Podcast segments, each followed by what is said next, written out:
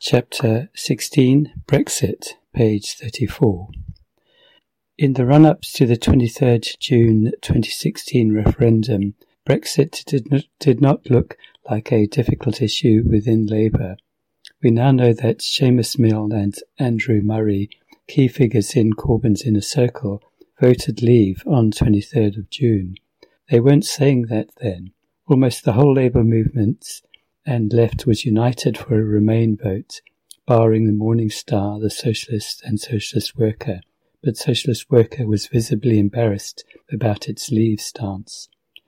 The 1970s anti-EUism of the Labour left and the unions had been fading for decades, since Thatcherism and the social Europe talk of the late 1980s. The visit by EU Commission President Jacques Delors to the 1988 TUC Congress signalled a turning point.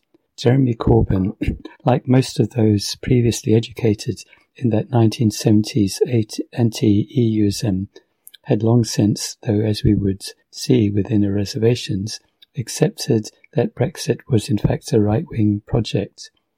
After the fiasco of Labour's joint campaign with the Tories in the 2014 Scottish independence referendum, no one on the Labour right disputed that Labour should make a distinct effort for Remain rather than merging into the Tory domination dominated official Britain Stronger in Europe campaign.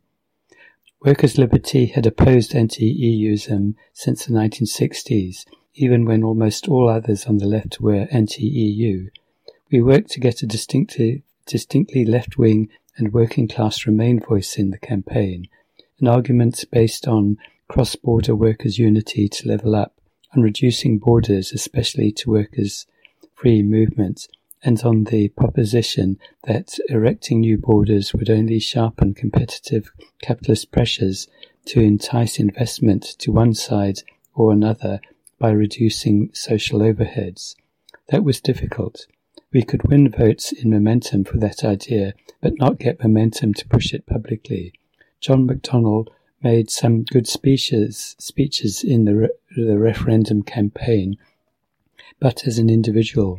We worked to build on the somewhat NGO-ish Another Europe is Possible campaign, which presented some of the ideas we wanted, though in an idiom of progressive cross-partyism. Greens, Plaid Cymru, Friends of the Earth, etc.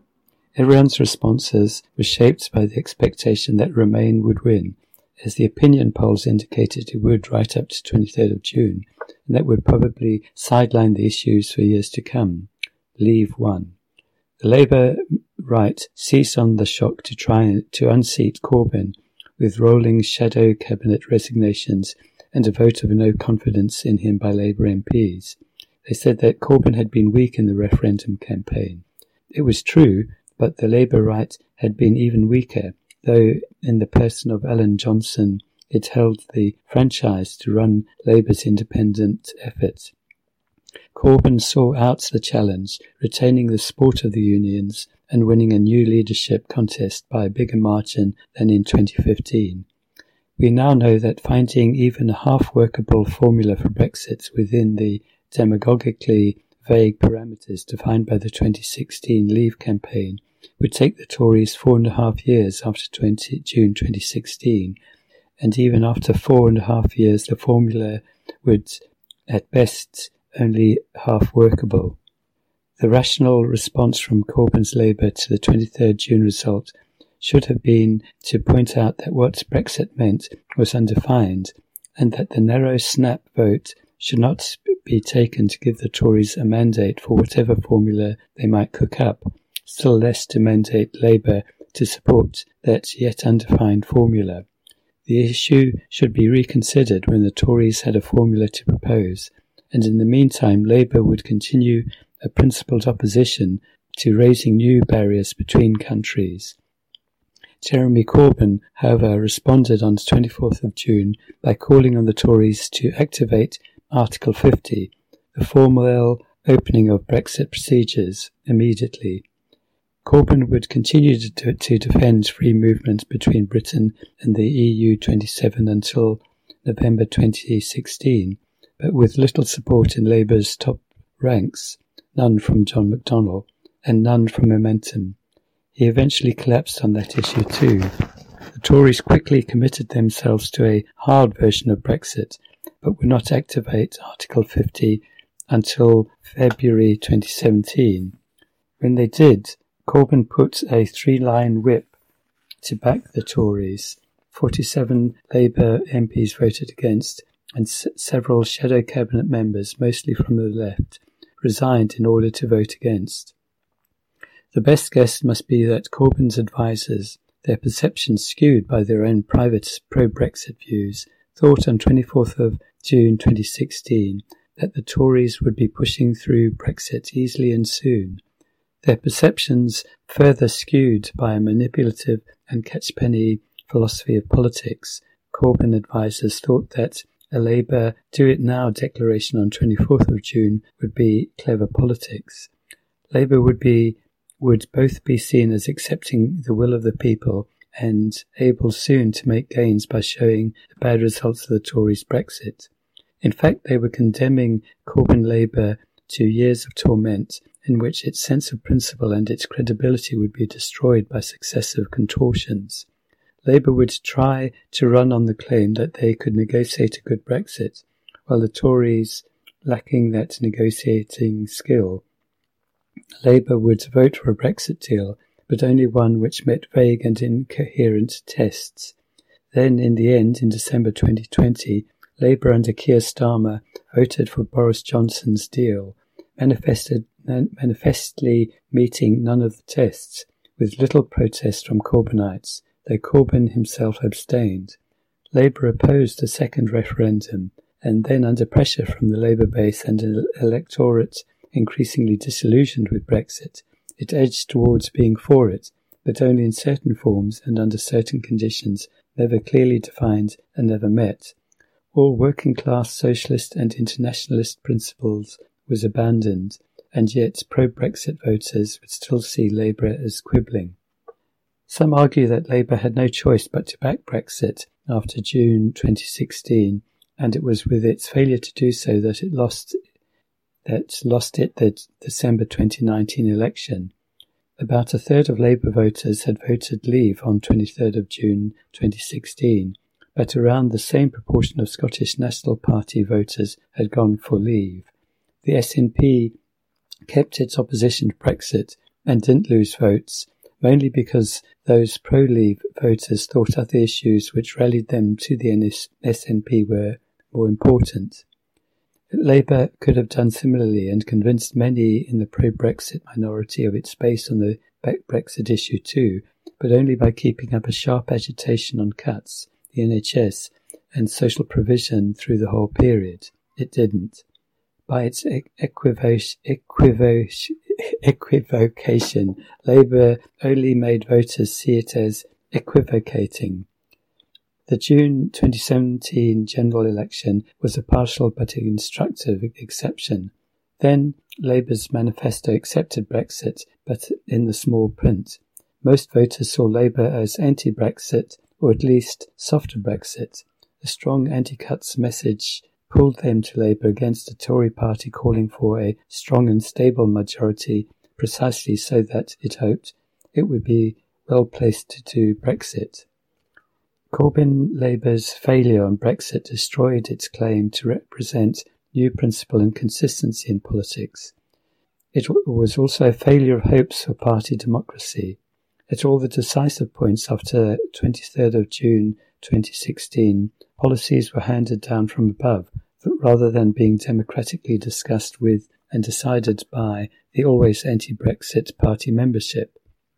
The leadership kept Brexit off the agenda of both 2016 and 2017 conferences, with the active help of Momentum in 2017. By the 2018 conference, it could no longer keep Brexit off the agenda. It engineered a single fudged composite motion to come to conference floor so that there would be no debate. Some of the anti-Brexit left at the time adopted a hopeful reading of the fudge to claim it as a victory. As they came to recognize later, sometimes much later, it wasn't. Workers' Liberty people at conference were for the moment swept along by the hopeful mood, but one of us had been the last holdout in the com- compositing meeting against the one motion ploy, and we soon recovered our balance.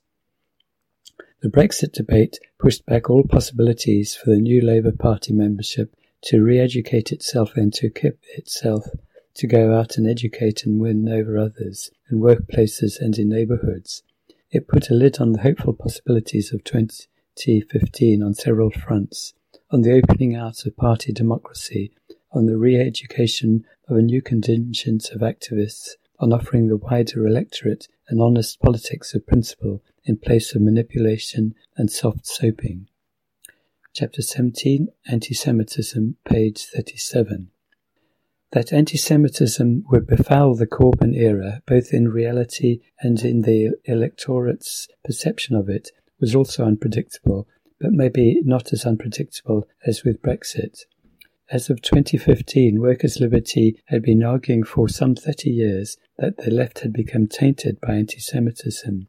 Much far left thinking on Israel the world's only majority Jewish state, whose history is inextricably bound up with the history of anti-Semitism, had been shaped by an absolute anti-Zionist perspective that insisted that Israeli Jews should be denied national self-determination.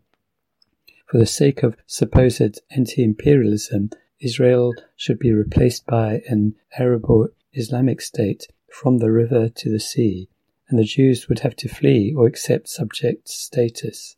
That had its roots in the view of world politics as a matter of two camps imperialism, meaning the USA and its allies, and revolution, meaning the USA's opponents, however imperialistic, propagated by Stalinism and by a wider third worldist left in the 1960s and 70s.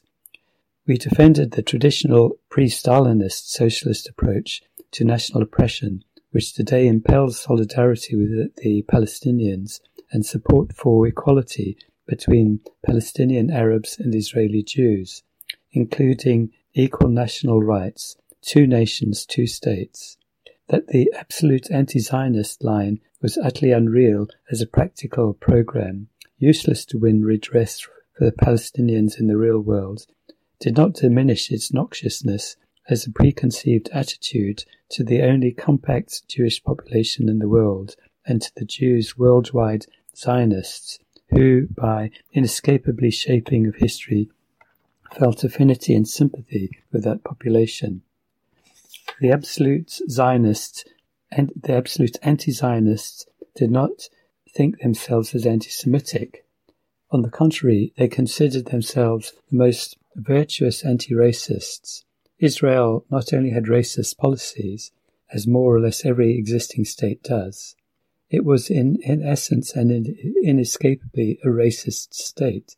Its crushing even by Islamist clerical fascists like Hamas like Iran's rulers would thus be anti-racist. This political anti-Semitism was distinct from the old-fashioned biological anti-Semitism of the right, which abhorred all Jews because of supposed inherited traits. The political anti-Semites of the left would defend synagogues against attacks by neo-Nazis.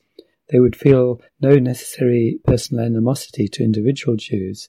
They might even be proud of being Jews themselves. They could claim that, that their hostility to Zionists was not to an identity imprinted on most Jews by history, but only to a particular political choice.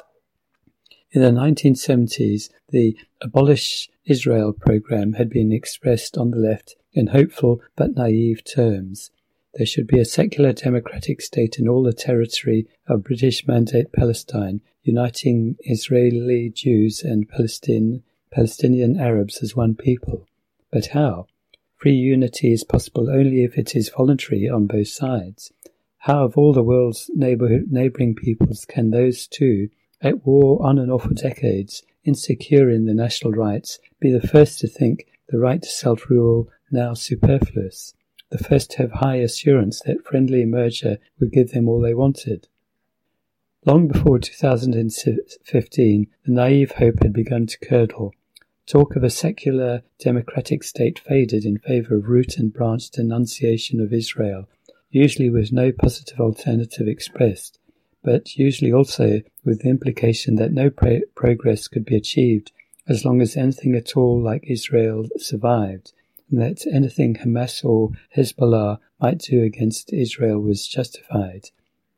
Those who dropped the secular democratic state slogan generally continued the opposition to a two states policy. If pressed, they would sometimes say that the answer was socialism in the entire region. The Morning Star remained, on paper, for two states, but the Communist Party of Britain agitated vehemently for boycotting Israel. The Morning Star declared that there was little point protesting about anti Semitism, until its root cause, Israel's criminal behavior, is dealt with. The paper eventually apologized for that declaration, but its tone continued to inform the coverage. If two states was in the small print, the suggestion was more that this was a concession which might be allowed if Israel amended its ways improbably well rather than that it was the only way to recognize the democratic self determination of both peoples, Palestinian and Israeli Jewish. The Morning Star loudly supported the right to return, meaning the right for maybe 7 million grandchildren and other descendants of 1948 refugees collectively to repossess the territory which is now Israel, a demand different from individual freedom of movement with and incompatible with two states. Jeremy Corbyn in 2015 was a long-standing Morning Star columnist. He was also a long-standing associate of people around the Stop the War coalition who plainly supported wiping out Israel. He had supported Palestinian rights as an MP, but no more vocally than others such as Emily Thornberry and Lisa Nandy, who had supported support for the right of Israel to exist and criticism of Hamas. Corbyn supported the right of return, but marginally and without apparent understanding of its conflict with the support he also expressed more loudly for two states. He opposed boycotting Israel. He must have known he was differentiating from the Morning Star. Maybe, having paid much attention in the decades before 2015 to Latin America, who was influenced by Cuba's rapprochement with Israel? I don't know. In October 2014, Ed Miliband, as Labour leader, whipped Labour MPs to support a symbolic Commons vote to recognise Palestine as a state. The Tories mostly abstained.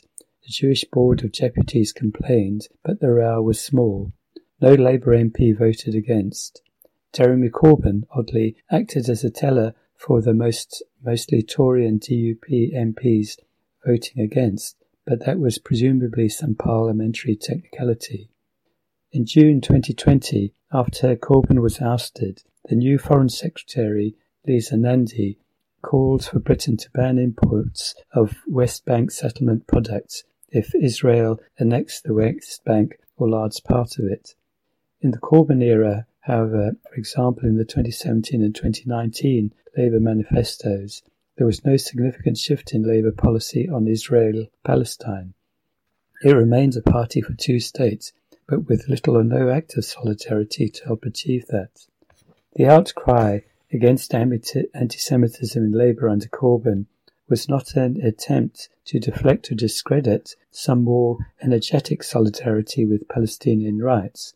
It was not, as the Morning Star claimed, it was a ploy quotes, to prevent a rear parliamentary champion of the rights of the Palestinian people from achieving the highest political office in Britain, end quotes, 9th of April 2019.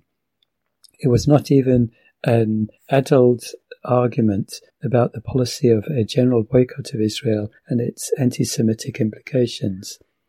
In autumn 2015, Luke Akehurst, a pro Israel doyen of the Labour right, expressed worry about a vote on boycotting Israel being brought to Labour conference, which it might pass thanks to Unite and Unison Union policy. He estimated that Corbyn and, his team would probably avoid that, which they did, and with little trouble. The outcry was about what it said on the tin, anti-Semitism. Shadow Chancellor John McDonnell had a worse backstory on the issue with, than Corbyn. In 1985, he was briefly editor of Labour Herald, a paper launched by the rancidly anti-Semitic Workers' Revolutionary Party of Gerry Healy with Ken Livingstone and Ted Knight as the initial frontmen. MacDonald, however, had rethought and relearnt. He said of the outcry on anti-Semitism, "It isn't a smear campaign. I've seen the evidence." 6 February 2019. Those making the outcry sometimes exaggerated, and some of them had other reasons to pick up anything that discredited Corbyn, that was utterly secondary to the evidence of substance. Chapter 18, page 40, April 2016, and Ken Livingstone. The row was only a muttering until April 2016 when Ken Livingstone got himself suspended from Labour. Someone had dug out an old social media post from Naz Shah, Labour MP for Bradford West, reproducing an image saying that the solution for the Israel Palestine conflict was for Israel to be relocated into the USA, a coded form of drive the Jews out, with the assumption that once they were driven out, the USA would let them in, unlike in the 1930s or 40s. Shah quickly apologized and remains an MP, but Ken Livingstone approached the media to offer comment. He said he said that Shah had done nothing wrong. He asserted, as if that proved his case, that Hitler had supported Zionism. This was a garbled version of the story of a deal which the Jewish community in Palestine made with the Nazis to enable some Jews to escape from Germany, Germany to Palestine with some of their property, and he refused to retract or apologize. Livingstone's declarations had no connection at all with supporting Palestinian rights. The same would be true of practically all the anti Semitic comments which circulated in and around Corbyn Labour and which caused outcry. Many or most of them, in fact, would not be smash Israel type anti Zionism, but straight old fashioned anti Semitism, Rothschild's conspiracy, Jewish power stuff. Corbyn's own moralistic rather than structural critique of capitalism and his leadership's use of populist con- concepts like the rigged economy, implying a conspiracy of nefarious rigging by evil people behind the scenes rather than explaining capitalism as a structure of class exploitation within which we have power as members of the working class, left Corbynism equally ill equipped to combat eruptions of those primitive would be anti finance and anti capitalist forms of anti Semitism. These were given fertile soil and accompanied by the political anti Semitism of absolute anti Zionism, which people like Livingstone had carried for decades. To get from that to more old fashioned anti Semitism, you had only to shift the labels in the conspiracy theory frame to name the villain as Jewish financiers or Rothschild's bankers rather than Israel, the lobby, and Zionism.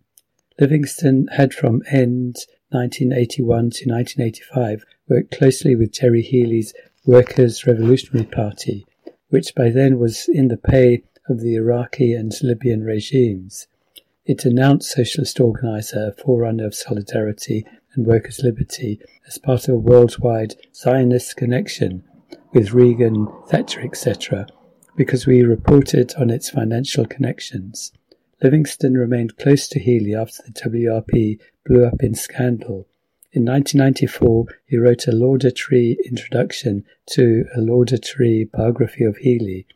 By then, despite his residual sympathy for Healy type revolutionism, the once left Livingstone had become, a, on most issues, a middle of the road Labour careerist.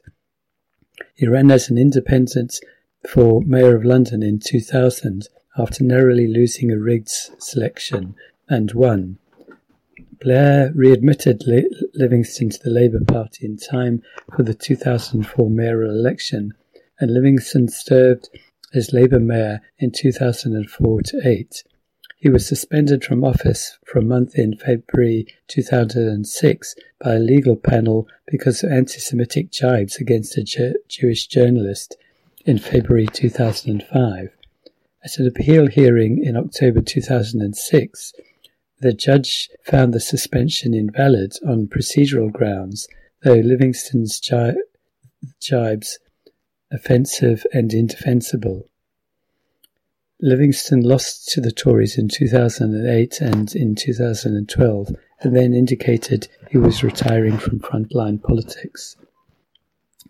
In, mem- in November 2015, Corbyn brought the elderly Livingstone back to co-convene Labour's Defence Policy Review with pro-Trident Shadow Minister Maria Eagle.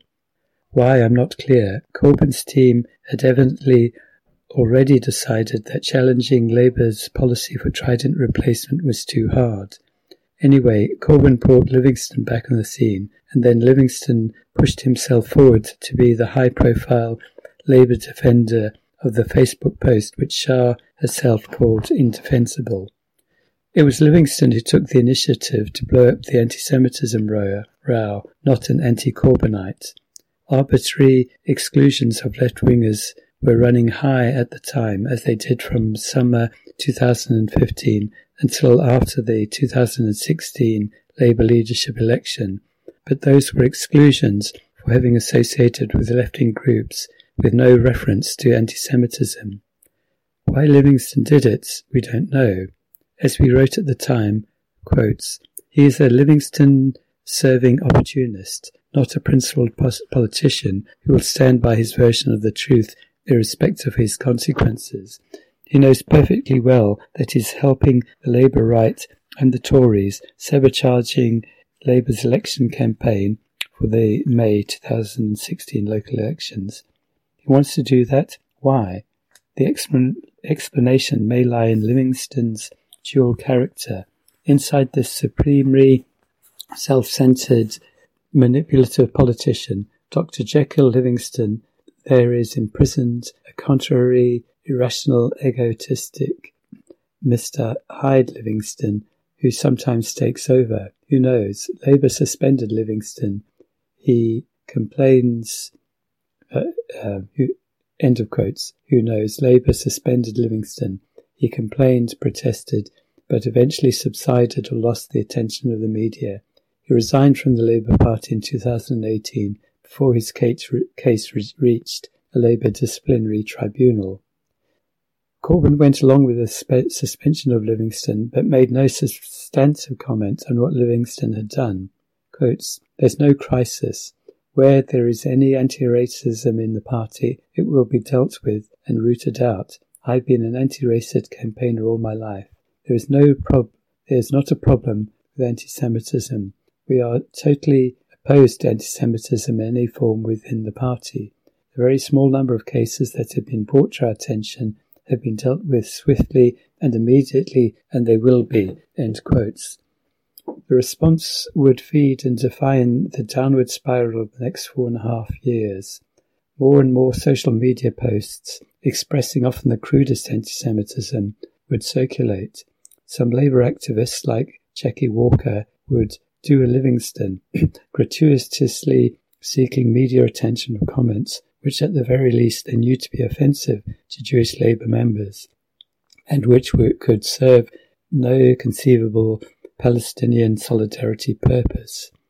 There would be a real life overspill, even if often in the indirect form where Jewish members complaining about anti Semitism would instantly find themselves denounced as agents of a right wing stitch up.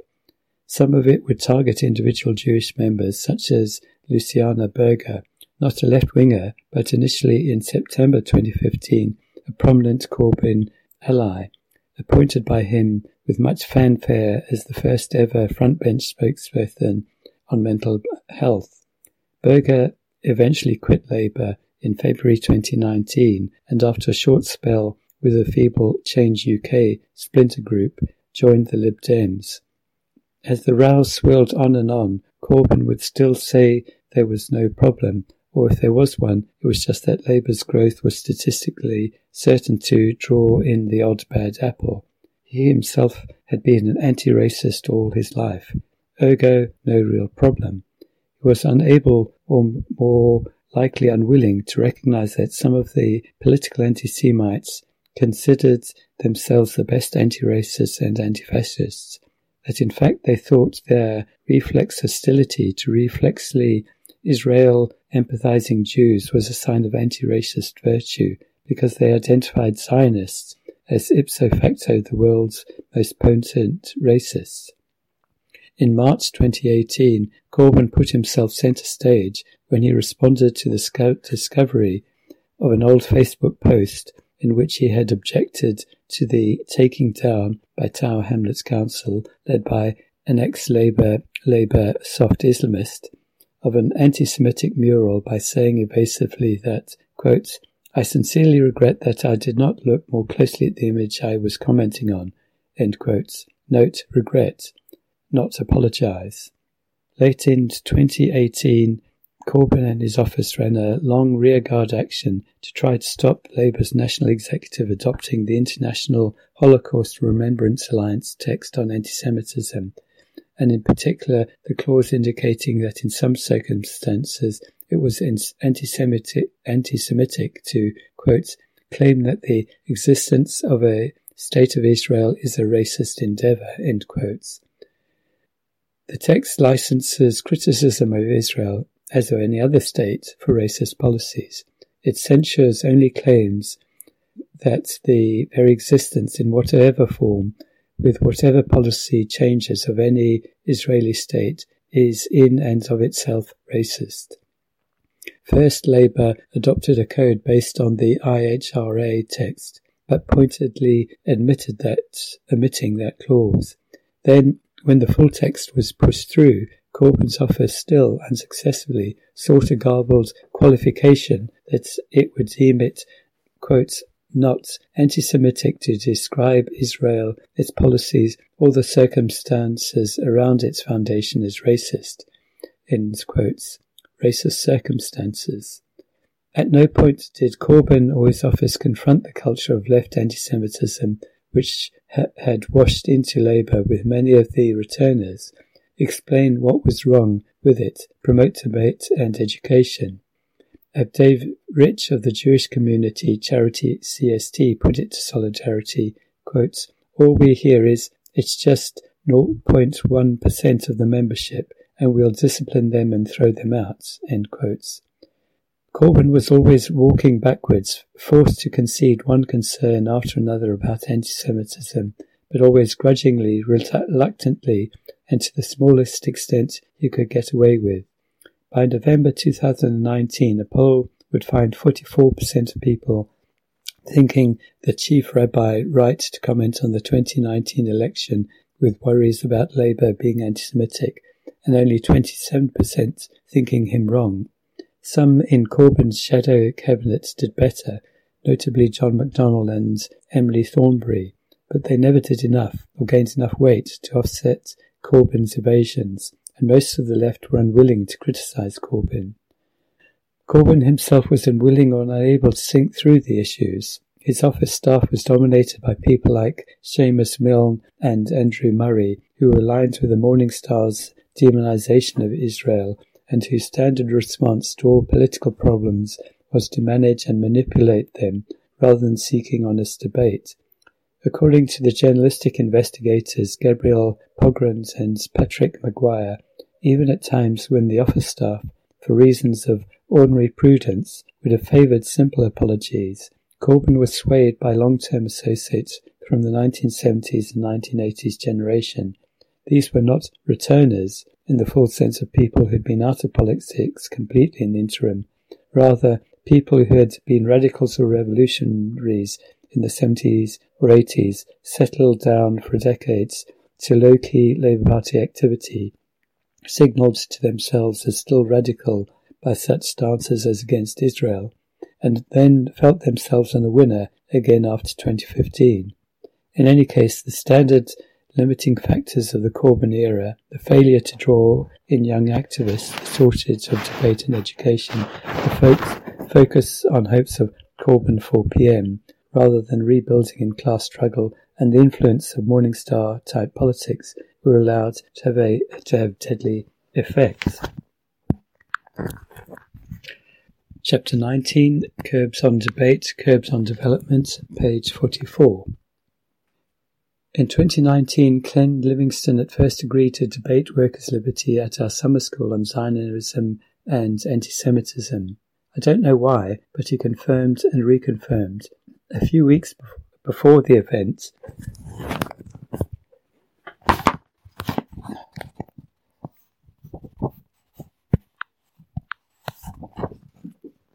a few weeks before the event, and surprisingly, unsurprisingly to us, he withdrew, pleading domestic difficulties and saying anyway he was retired from politics. We approached seven different people from the absolute anti-Zionist left to take the speaking slot. They didn't have to identify with Livingstone, only to take chance to criticize our views in front of our loosest friends and associates. All refused. Throughout the, the whole Corbyn era, attempts, uh, repeated attempts to get debates on the issue in our own workers' liberty meetings or sponsored by local Labour parties or momentum groups produced only one or two results. Generally, the absolute anti-Zionists would not debate rather than snipping on social media. In July 2018, with the help of Another Europe is Possible, we were able to generate a face-to-face debate on Brexit. Grace Blakeley versus Michael Chessum. In 2019, Paul Embery debated Ruth Cashman on Brexit at our summer school Ideas for Freedom. A few other debates were set up. Twice, for example, we got agreements from Aaron Bastani, prominent in labour circles through, through his work in Novara Media, to debate with us on Brexit. Once he withdrew a few hours before the meeting, the other time he just didn't turn up. Given that the previous 20 years had been the era of Blair, Brown, and Cameron, and with only sporadic resistance, it was inescapable that the Labour left reassembled in 2015 would be politically unformed, chaotic, and burdened with much dross.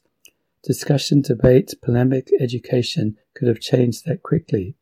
Despite momentum saying that the, the world transformed would provide just that, there was very little basic debate. From the top, Labour politics in the Corbyn era was still largely managed, as it had been in the Blair era. Nearer the base, polemic and debate was largely displaced by social media flaming. The Morning Star published an article, 26 July 2019, with the shape of an actual polemic against workers' liberty over our efforts in the Free Our Unions campaign. It argued that the campaign was too absolutist in its push for repealing all anti-strike laws, that it distracted unnecessarily from other campaigns, and that the involvement of an allegedly minuscule political sectlet, i.e. Workers' Liberty, made that campaign insufficiently broad-based. Apart from that Morning Star article, polemical comments within the Labour left in the Corbyn era mostly took the form not of articles and arguments, but of social media snippets exposing this or that group or this or that person on the grounds of this or that phrase extracted from context and branded racist or whatever. As we commented, discussion of language can and frequently does displace discussion of things and ideas. Consideration of the substantive argument in an article, for example, would be pushed aside in favour of anathematizing the choice of words in some selected sentence. There was much criticism of anti-Semitism, which was perforce of odd sentences and small passages, because the anti-Semitism was most expressed in social media snippets rather than anything long form. Often even justified criticism included little effort to explain why the snippet was anti-Semitic. It was just an exposure. It elicited not counter-argument and debate, but instead such responses as, quotes, I retweeted such and such without reading it carefully, and you're targeting me just to serve Israeli interests, end quotes. In that area, careful long-term explanations were circulated. We circulated three pamphlets, Left Anti-Semitism, Two Nations, Two States, and Arabs, Jews and Socialism. Dave Rich and Dave Hirsh published books, The Left's Jewish Problems, Contemporary Left Anti-Semitism with Explanation. Steve, Steve Cohen's That's Funny, You Don't Look Anti-Semitic was republished. There was little attempt at long-form reply, generally polemic, even unsound polemic, like the Morning Stars referred to above, was displaced in the culture of, of the left by a fever of social media flaming. Thomas Carlyle called the French Revolution of 1789 to 93 a whirlpool of words. Leon Trotsky wrote that revolutions are always verbose and showed that the run up to the Russian Revolution in, in October 1917 was days full of intense meetings, discussions, debates, and not in fact barricades or even strikes. France's May 1968 is known for its Night of the Barricades, but much more of it was about innumerable meetings and arguments in workplace and campus occupations, in action committees and day to day on the streets. The Corbyn surge was always going to be tamer than those great events. Its whirlpool of, of words was, however, not only smaller, it had its stones set off by the offhand tweet more than the speech or article coming up as part of a debate, even of an ill-tempered or flawed debate.